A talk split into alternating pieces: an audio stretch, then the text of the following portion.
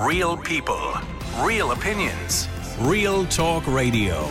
The multi award winning Niall Boylan Show. Ireland's classic hits.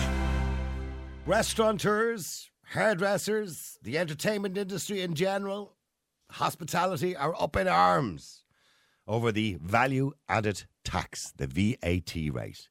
Now, you may remember during COVID when restaurants and bars and barbers and hairdressers were off limits, a lot of those businesses were crippled. Many of them closed. In a bid to help these industries, the government decreased the VAT rate from 13.5% to 9%. Actually, they did it just before COVID for other reasons too, because they were in crisis. But they decided to keep it down during COVID to continue that help they were giving them. The VAT rate is still in effect today at 9%. However, that's due to end in August. They have been lobbying the government to do something about it, but the government have done absolutely nothing about it. And they're saying they're not going to do anything about it, which is worrying the heart out of the Restaurant Association of Ireland, the Hairdressers Association, and of course the entertainment industry and hospitality industry. No surprise, of course, that they're objecting to this. But whatever about the hairdressers, can we really support a lower VAT rate for restaurants when so many are linked to hotels that, let's face it, are just running amok with their pricing at the moment? Anyway, here to tell us a bit more about it and why we should keep the 9% VAT rate in restaurants is a restaurant owner, Anthony Gray, and he joins me on the line. And Anthony is the owner of uh, Ayla Van Restaurant in Sligo. And I'm, I'm absolutely sure I pronounced that wrong. but anyway, I'm sure Anthony will correct me. Anthony, good evening to you. Good evening, Niall. How are you? Did I pronounce it right? Ayla Van Restaurant, is it? Yeah, you're not far off it. It's uh, Eala Bhán Restaurant and Hooked Restaurants in Sligo. Okay, what, what type of restaurant is it, by the way? Italian, just ordinary, traditional? Eala Bhán is fine dining. Um, I suppose uh, it's, it's real Irish cuisine, locally sourced food, um, Okay. bought off artisan producers, and Hooked is the same, a little bit more casual. Right, okay, okay. And how's business at the moment?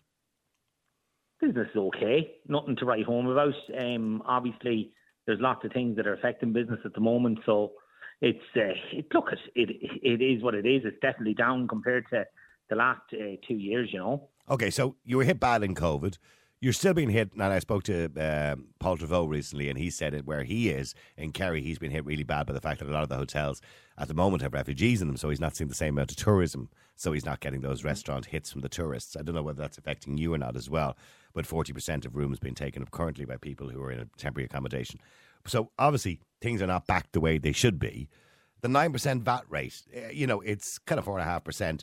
Does it, does it really help much? Um, it does. It's, it's actually, if you calculate it, it works out at 50% of an increase if they put it back up to 13%.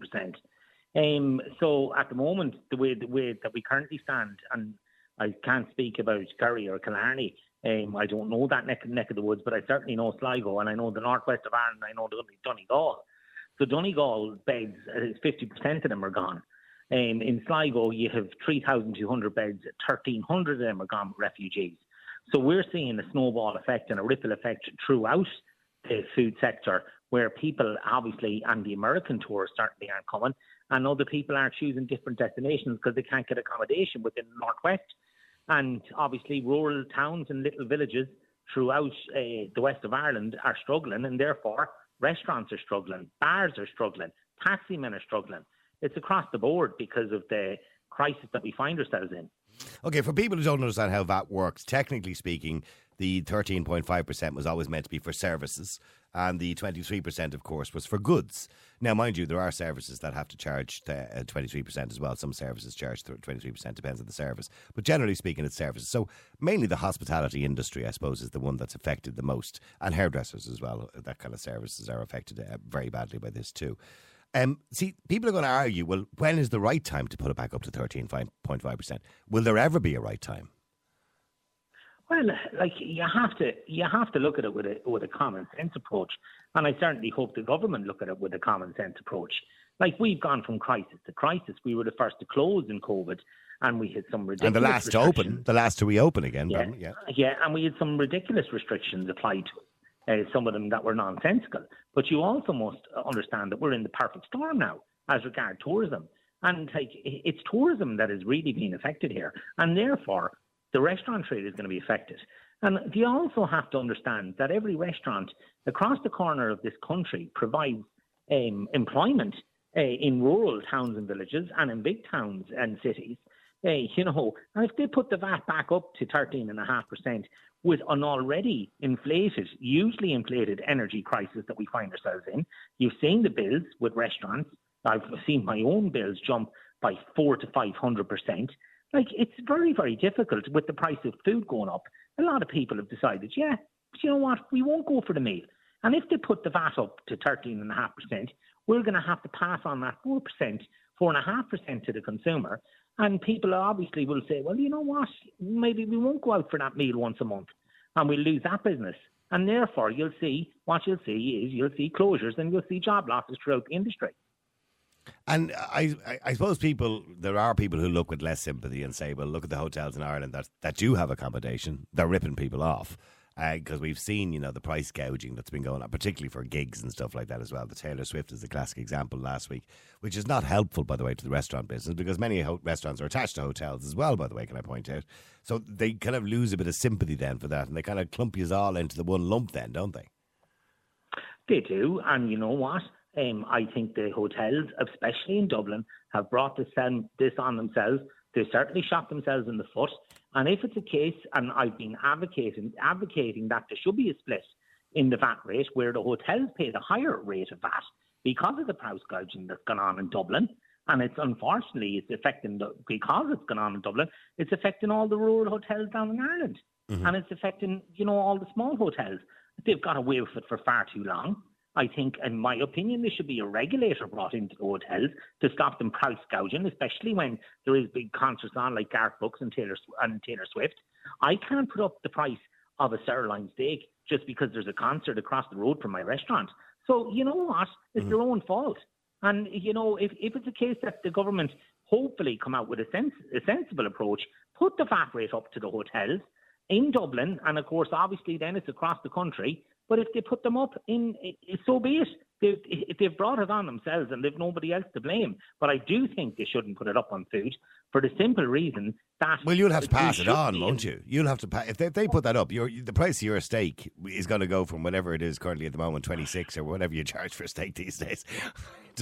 Having a steak in a restaurant, I tend to go to Chinese restaurants more myself, but I- but I still do go to traditional restaurants now and again. I suppose the average spot is about 26, 28 euro for a steak. I couldn't tell you.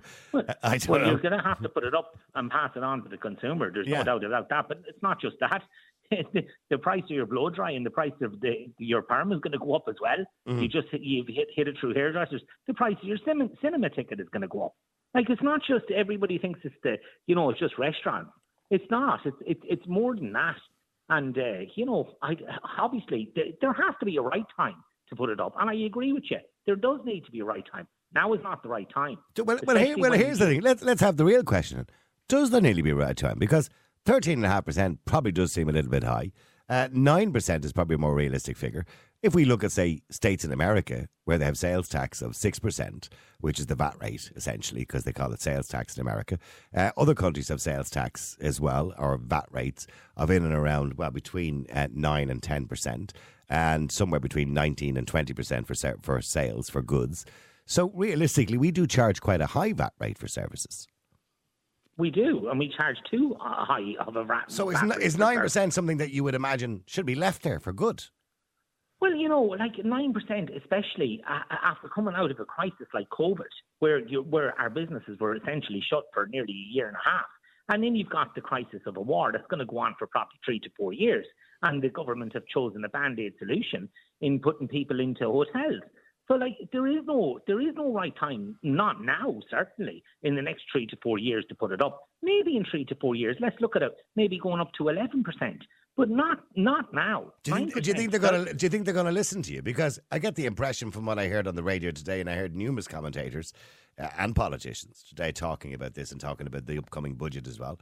And there was no suggestion they were even going to look at this. As far as they're concerned, that's it. It's going up. Well, you know what? We'll be lobbying against it. I can assure you that, and I certainly be lobbying against it. If they want to put the, the VAT rate, which I which I would totally agree with, because of the carry on that's gone on in Dublin, and yeah, on hotels definitely, but definitely not in restaurants. Restaurants in Ireland, as you know, Niall, if you come down the length and breadth of this country, a lot of them don't open on a Monday and Tuesday night because the business isn't there. And especially now, you you you fifty percent beds taken out because of uh, of a war in the Ukraine, which I totally understand. We have a moral obligation, but we also have a moral obligation to the to the entrepreneurs and to the people who've taken risks and and create the- jobs with, the- with the small, I mean, you know, whatever about Dublin and Cork and Limerick and Galway and the big cities, they can absorb that problem, you know, to some degree. But the Mm-hmm. Correct. small rural towns, when you've got, you know, two hotels and maybe 40 to 60% of the rooms taken up currently with refugees or people seeking asylum or people looking for temporary accommodation, whatever it is, and no room for tourism, that's not good. And I don't know how It's long not. you, I don't know how long that can be sustained for, but it doesn't look like it's going to stop. That seems reasonably relentless at the moment. It is, and I, and I could speak um, on high authority there. We have a village called Rosses Point here in Sligo, the most beautiful village you've ever seen. Um, on a seaside village, fantastic golf course. You have a you have a, a hotel there that caters for 110 people, and that was the lifeblood of the village. That's gone. There's 110 refugees staying in it, and therefore nobody's buying their milk, nobody's buying a local paper, no one's taking surf lessons, no one's taking fishing trips, and the golf club is losing business because there's nobody staying in the hotel. And and, te- and and ten of those ten of those will come into your restaurant maybe on a nightly basis. Well, you might Maybe. be lucky if Yeah. you got ten. You know, you Yeah. might, but you might get four, uh, and Yeah. you might get maybe ten during the week that would come in. That's gone. Like as I said to you, we had three thousand two hundred beds in Sligo. Thirteen hundred now are taken up by refugees. So of course it's going to affect tourism. So therefore, there's not. This is not the right time to decide and lump on four and a half percent to businesses that are already struggling. If they want to come out with a sensible approach, they need to come out with some sort of scheme for the for the rural towns and villages who are going to be totally and utterly decimated. Is there any joy left? And I, and I know most restaurant owners, a lot of them are chefs, by the way, as well. But I do know most restaurant owners have a passion for food, have a passion for what they do and ser- and the service industry. But is there any joy after going through COVID, going through this crisis, uh, and of course, you know, th- th- there's a crisis, the energy crisis as well on top of that, and the cost of actually running a restaurant now. Is there any joy left in running a restaurant? There's plenty of joy, and you know what? Um, I'm not a qualified chef, but I've learned it over the last four years because I had to. I'm able to do most of the courses now within the restaurant. The starters, mains, I steer away from the desserts. Um, but you know what? There's lots of joy in it. Um, I love going out chatting to people, telling them where the lobster came from. It came from Mullaghmore from a little small producer called Dottie O'Dowd, telling them the different types of age, the purees, dealing with people. That's what I love. I was brought up dealing with people. My father, my late father was a butcher. I love talking to people. I just hope to God to keep coming into the restaurants because it is a joyful thing. And When is it, is it plate of food financially stressful for you at the moment? Ah, sure, of course it's financially stressful. Like, you know, I've I've 38 empo- employees. We have to try and make sure that, you know, that they're looked after. Most of them are with me 10 years. They're like family to me. Yeah. And like we, you know, in COVID, it was horrific. We've bounced out of that. We've gone, okay, we've got the energy crisis. We're trying to deal with that. But like, you know, I do hope the government look at it. There is a joyful moment. I wouldn't be doing it. I love it. I love dealing with people. I love talking to people. And I love showcasing Sligo food. And you know what? I'll continue to do it. And I'll continue to take the belts that restaurateurs take. And you know, it's onwards and upwards, in my opinion. Well, Anthony, if I'm ever in Sligo, I'll pop in for one of your sirloin steaks. Where does the sirloin steak come from, by the way? Where does it come from? Sherlock, Sherlock's and Tubbercurry. We get all our beef from Sherlock's and Tubbercurry, a little small producer up there, Mm-hmm. up the road in Tubbercurry. We look at, you know, my motto here is, you know, support the local businesses around you, little Yeah. bakers, artists, and producers, and therefore money is, is spent in the town. And uh, we, we we name them out on our menus. We tell you where the fish comes from. We tell you where the eggs come from. And sure, that's what it's all about, you know. It is. Well, look, I'll drop into you. Aila Vaughan Why restaurant. wouldn't you? And it's in Sligo. Whereabouts in Sligo are you? In the main street? So Eala Bhán restaurant is on Rockwood Parade overlooking the river, and 70 yards down the road you've got Hooked, which is more casual, and that's uh, overlooking the river too. So you've got two fine establishments, multi-award winning restaurants, and you know what? We look after you with a nice pint of local beer when you come down as well. All right, listen, it's been lovely talking to you, Anthony. Thank you very much indeed, and I appreciate you joining us on the air tonight. Thanks, Niall. Bye. God bless. Real people, real opinions, real talk radio. The multi award winning Niall Boylan Show.